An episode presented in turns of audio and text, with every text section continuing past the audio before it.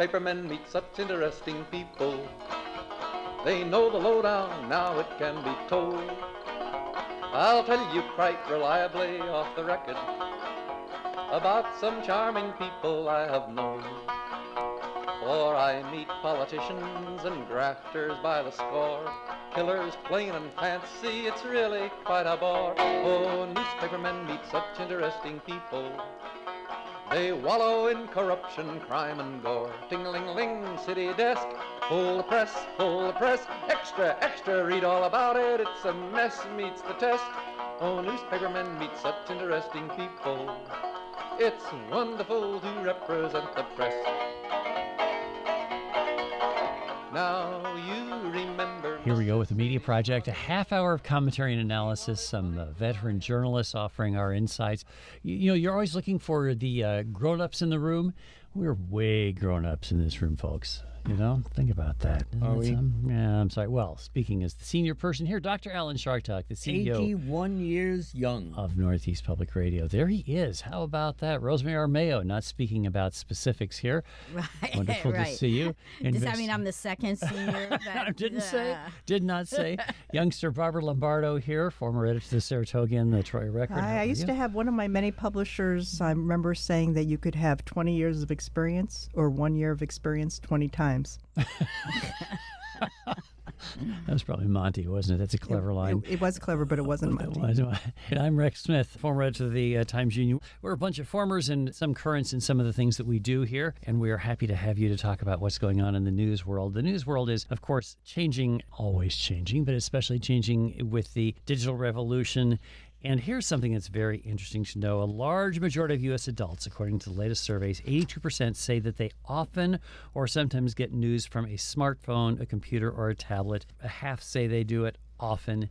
And this goes along the line with how few people now get news from newspapers or radio. You know, it's just down this tiny, tiny little minority now, since most people are getting their news A from digital, second from television. Alan, what are the implications of that, would you say? Since you're the PhD in the room, what do you well, think I are the am, and- implications? And, full professor at a couple of institutions. So, well, well, when I was doing my Yes. thing.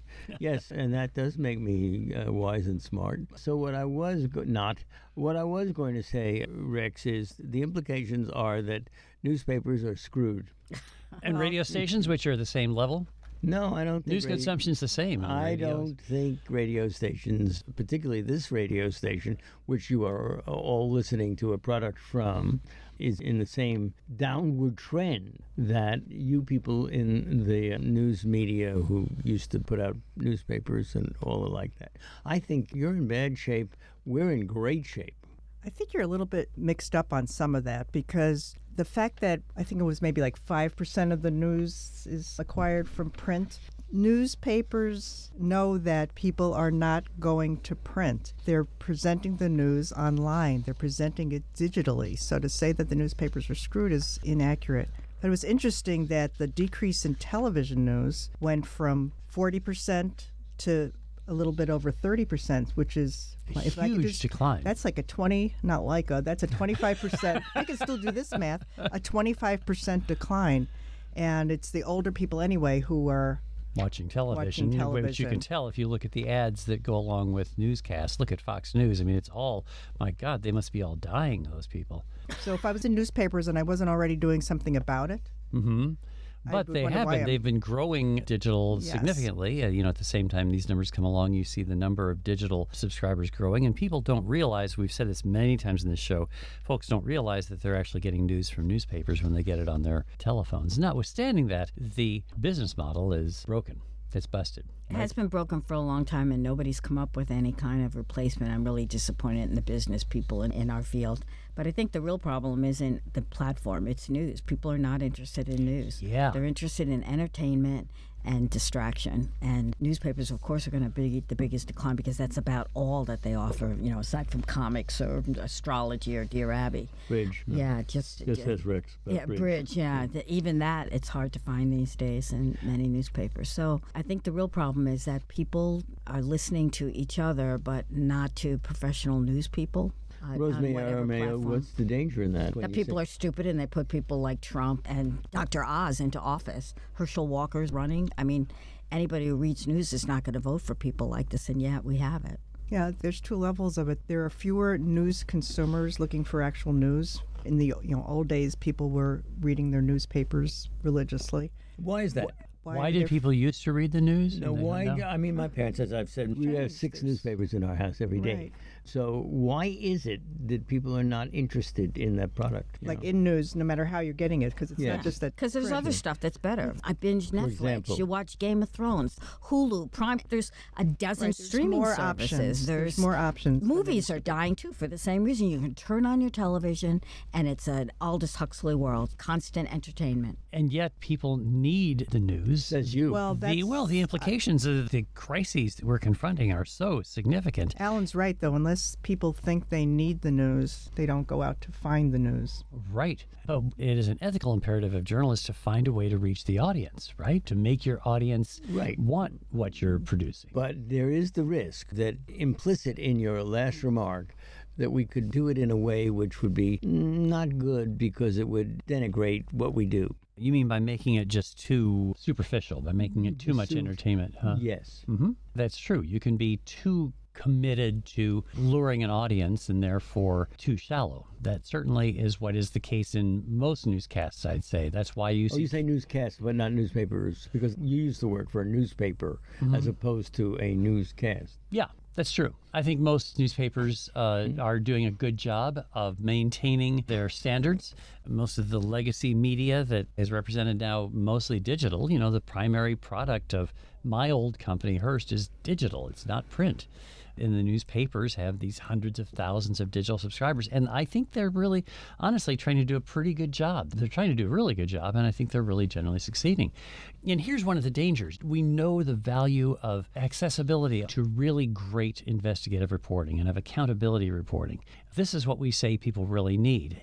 The difficulty is that if we give people this reporting that makes a difference, and some of it is really terrific and it's essential to keeping government in its place and making sure that folks are getting the government they need, what you're doing is you're still turning off the audience because you're so serious. You're so committed to doing this deep factual stuff that folks aren't entertained. Not enough fun. Not enough fun. Well, you Yeah. need that mix. You need a mix. It's discouraging. If you're writing investigative pieces and putting it out on a website of investigative reporting, then you're only going to attract a very small audience, people interested in that area and that subject. And I know because I worked for one that did lots of amazing stuff on international money laundering. Okay, that's a really rarefied audience. We editors had trouble getting through the pieces, much less the audience that we were sending it Yeah. out to. And we were paid to read the stuff. The other thing, of course, is that McCormick gave the money this year. Where were they last year? Where will they be next year? It's extremely tenuous. It is not the same as having a giant Hearst Corporation, for example, which would fund lots of journalism, had lots of readers, and fund lots of work, including sports writing that brought many people. No one goes on the internet and searches for, I want to see all about the graft and corruption in downtown Albany. No one does that. So these set up little silos of information that officials can go to. And I think that journalists have to get money any way they can, including soliciting it from the public like they do in China or from foundations. And then they have to promote the hell out of their work. They have to take their findings to legislators, take them to officials, and in some cases take them to the public if there's real outrage and they can build a story of that's shocking and eye-opening. But those are not most of the stories that we do. One of the concerns is that while you may get a McCormick Foundation or somebody giving money into these urban centers where there is an aggregate audience, enough people that you can sustain some of that reporting. The difficulty is in the small communities across the states where you have a lot of little weeklies, and those are actually the publications that have gone out of business. Dailies have mostly survived, though they have so shrunk that they're a shell of their former selves. But the little weeklies around the country, a lot of them are dying. Here's an example, however, outside Dallas, there's a newspaper called the Denton Record Chronicle. I think it's now five days a week. The Denton Record Chronicle is being acquired by KERA, a public radio station, A public wonderful media station. in mm-hmm. Dallas. So this public entity, public media outlet, will now have a former print newsroom as a digital partner. And it augments their local coverage. I mean, I think that's an interesting model of another for profit newspaper that has switched to not for profit. The same thing happened in Chicago. Chicago has WBEZ that, acquired the. Sun Times. Yeah. You know? I would have to admit, Rex, that we heard from you much earlier in our relatively brief life here. At Community Project. Our re- brief life. That you had predicted this. Yes. going to happen. That's been going on for more than 25 years, our brief life here. Yeah. Well, brief life according to what? I mean, Mario Cuomo used to talk about the mayfly and, how brief their lives were. Yeah. yeah. um, so our lives are relatively brief. The bat of an eye. I, I have a question. I read about all of this businesses and the sad state of business of journalism in general. Is so what's the need for news? It used to be that you couldn't exist in a community without knowing what your neighbors were doing, what your mayor was doing. Do people, as we become increasingly isolated, you can just stay at home and be perfectly happy with your entertainment there, your family there. You maybe have to go to the grocery store every once in a while. We saw it under the pandemic. What do we really have to know about each other that we need news anymore? I think we have to fundamentally rethink this. It isn't working. I don't think I understand what you're asking. People Uh, don't need news. Well, I think they do need news. They just don't know they need it. For well, the only reason they need it is for democracy. You know, you're right that people in a, an authoritarian state don't need news. If things are going to be fed to them by the government, you know, there's no reason for folks in Russia to care about what's on their newscast because it's all dictated by Putin anyway, and Putin makes the decisions, notwithstanding, largely notwithstanding what people think. But in this country, you know, if we still believe that it's important for people to know what's going on in order for government to make decisions, then that's good. But if you have so much stuff that's fabricated that purports to be news, and I would say that's a great deal of Fox News, frankly, what do people need it for? It's just entertainment. Well, I don't know. We miss it in the same way that people who used to work for railroads miss the railroads. It was a way of life. It was great, you know, indoor, clean work. you know, you talk to interesting people, meet. Of course, we miss it. Are we the only ones? Because the public doesn't seem to miss newspapers and, and the kind of deep journalism that they meant. Yeah. Uh, the deep news, the involvement in your community. They don't miss that. And they're not involved in their community. Civic participation now consists of, you know, signing petitions online. And studies have shown, though, that as newspapers shrink or go out of business, taxes go up. That is Corruption goes because- up, too. Yes, Yes, corruption goes up. And that will increase citizen alienation from their government. I think that it really does portend trouble for democracy. Does your comment about fewer people getting involved in things Mm-hmm. anecdotal or is that scientifically based? Give me a little bit of time, and I bet you I could find some data on that. It stems from 20 years ago, from the Yeah. book Bowling Alone, you know, from that notion of civic engagement being less. Even though more people were bowling, they were not involved in leagues. Right? They That attributed it to like women going into the workplace. You didn't have to volunteer and be part of the community anymore because you could get a job like anybody else, like any man. But I don't think it's just that. I think it has to do with uh, the technology that increasingly has us looking into a screen. You feel like you're interacting when you're on Facebook, but you're not really talking to anybody.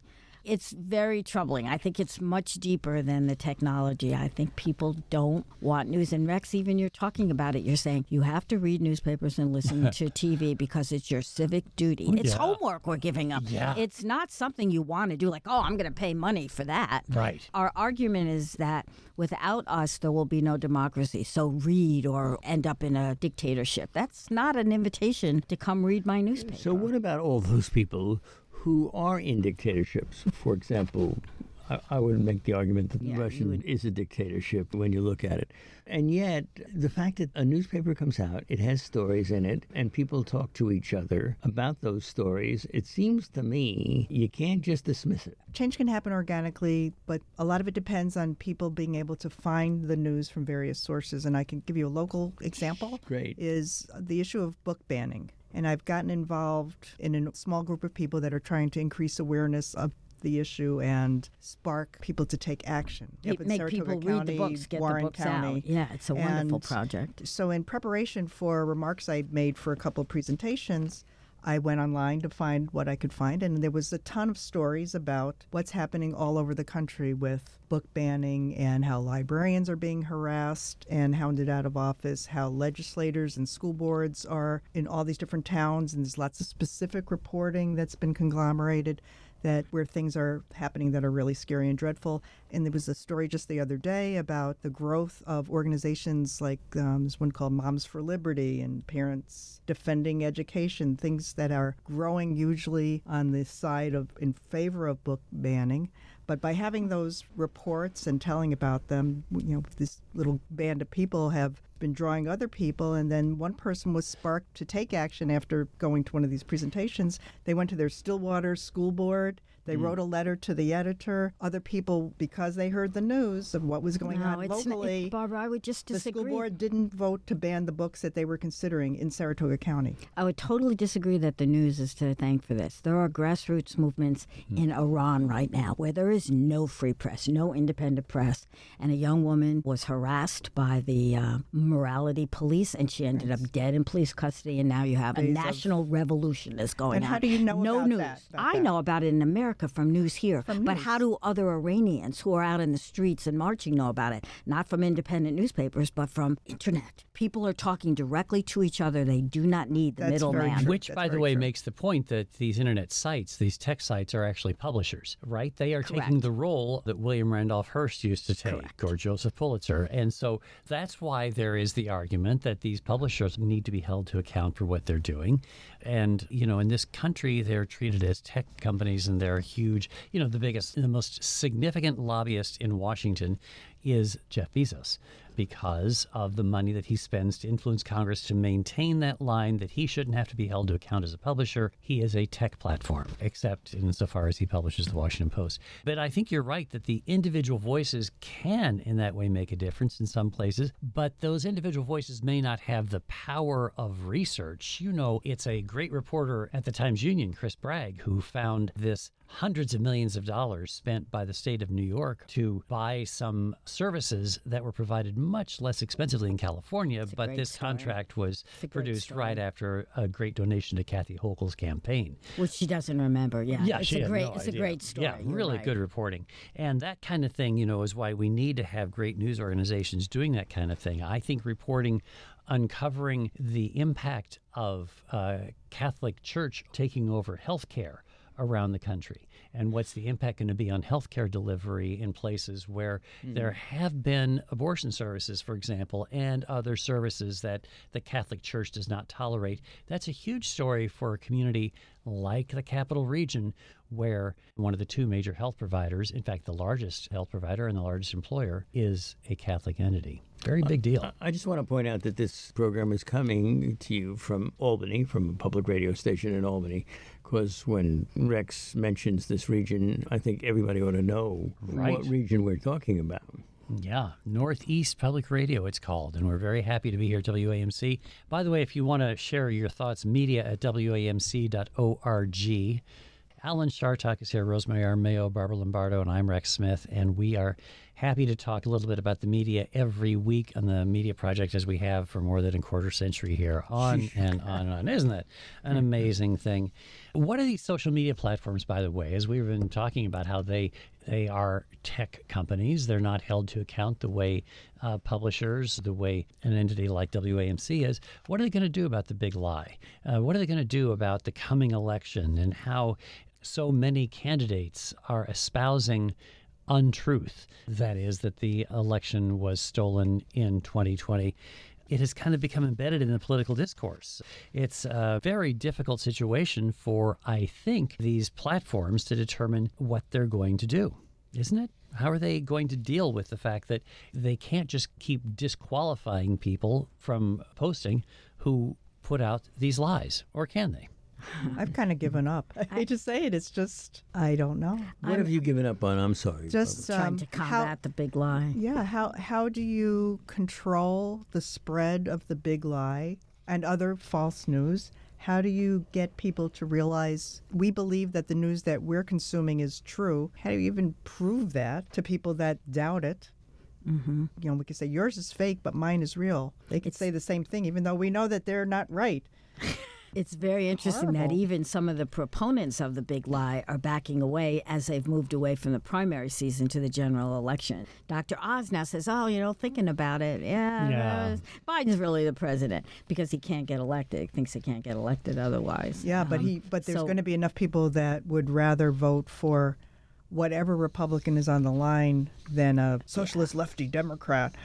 Well, yeah, So that's, that's- another that's lie. There's lots So- of, of lies that we're combating, and that's one of them. Or that immigrants are, you know, overwhelming the country and that will kill us all. I mean, that's ridiculous too. And but I do think that we've made an impact, or you wouldn't see Republican candidates switching when they, as soon as they go into the general election, they have to talk to all of the people. They're switching their talk. They're not just directing their demented messages to the far right. That let's change the Yeah, I mean, primary had to- they system. that would that would go a long way. They won the primary because they're Right. the wackadoodles That's- and Yes. the wackadoodles come out to vote for them. And now I don't know to that it's the media. It's, then they run to the center, which they have always done. right. It's just to get their And it's not working make for them Blake palatable. Masters, for example, in Arizona. He's doing terribly. He can't beat Mark Kelly because he made such a rapid about face that it was transparent. and you gotta people be are good saying, at yeah, it." yeah, right. Mm-hmm. Yeah, he's not mm-hmm. duplicitous enough to win elections today. Well, we'll see. you're right. You know, it's going to end up being a lot of this is going to play out in the Supreme Court.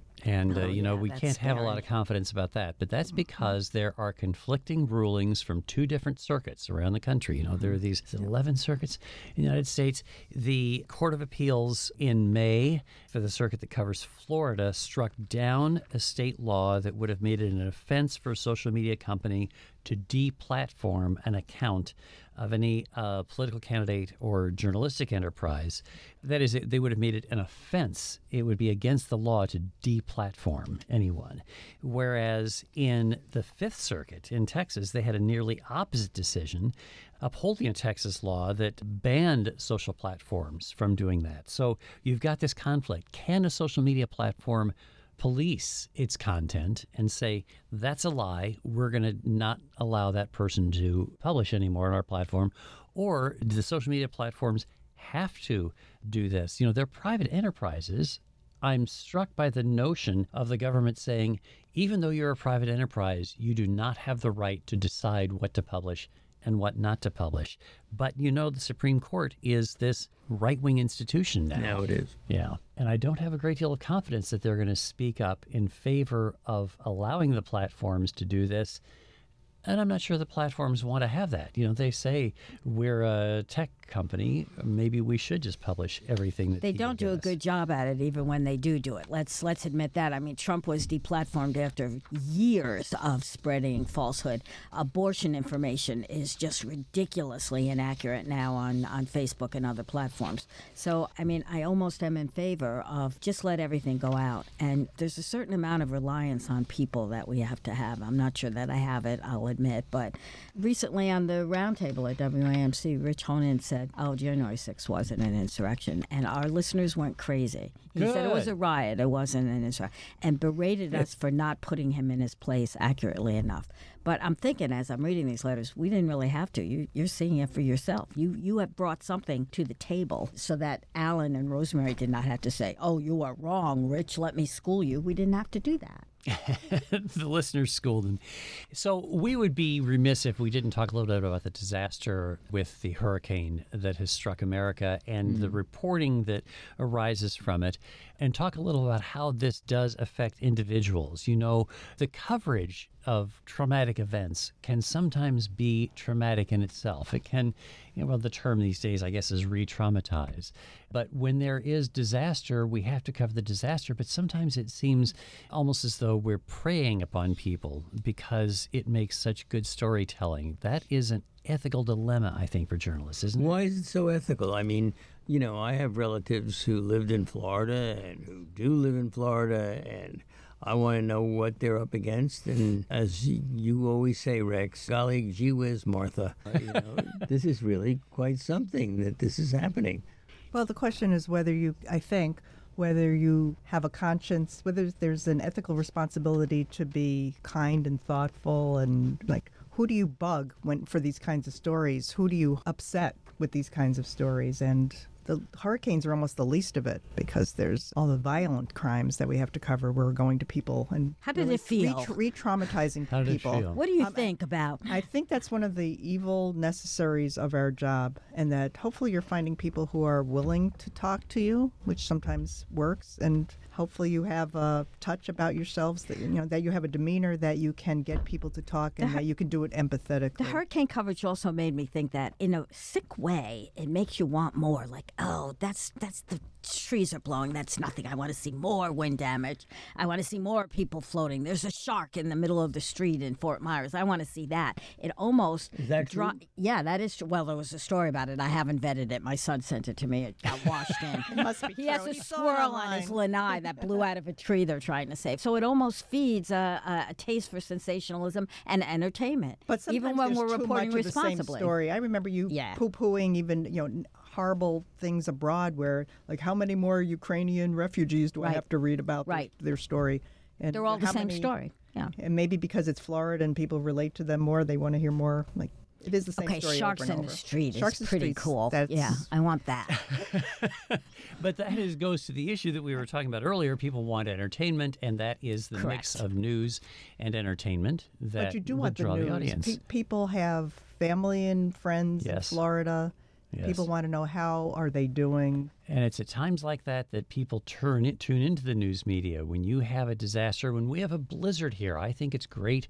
Or when we have uh, the effects of a storm, it's great if uh, when radio turns over the airwaves to the listeners to Right, let was it people. But But you don't really need it because you get it from Twitter and Facebook Well, too. Yeah, I And- guess and, that's Is true. it my text. imagination, or are we covering Florida a zillion times more thoroughly than we covered another part of our country, Of Puerto course. Rico? Of course, of course, absolutely. Not your imagination. Not your at all. That's a good point. That is all we have time for for this week's media project. I'm so sorry to say, but we are grateful to you for tuning in.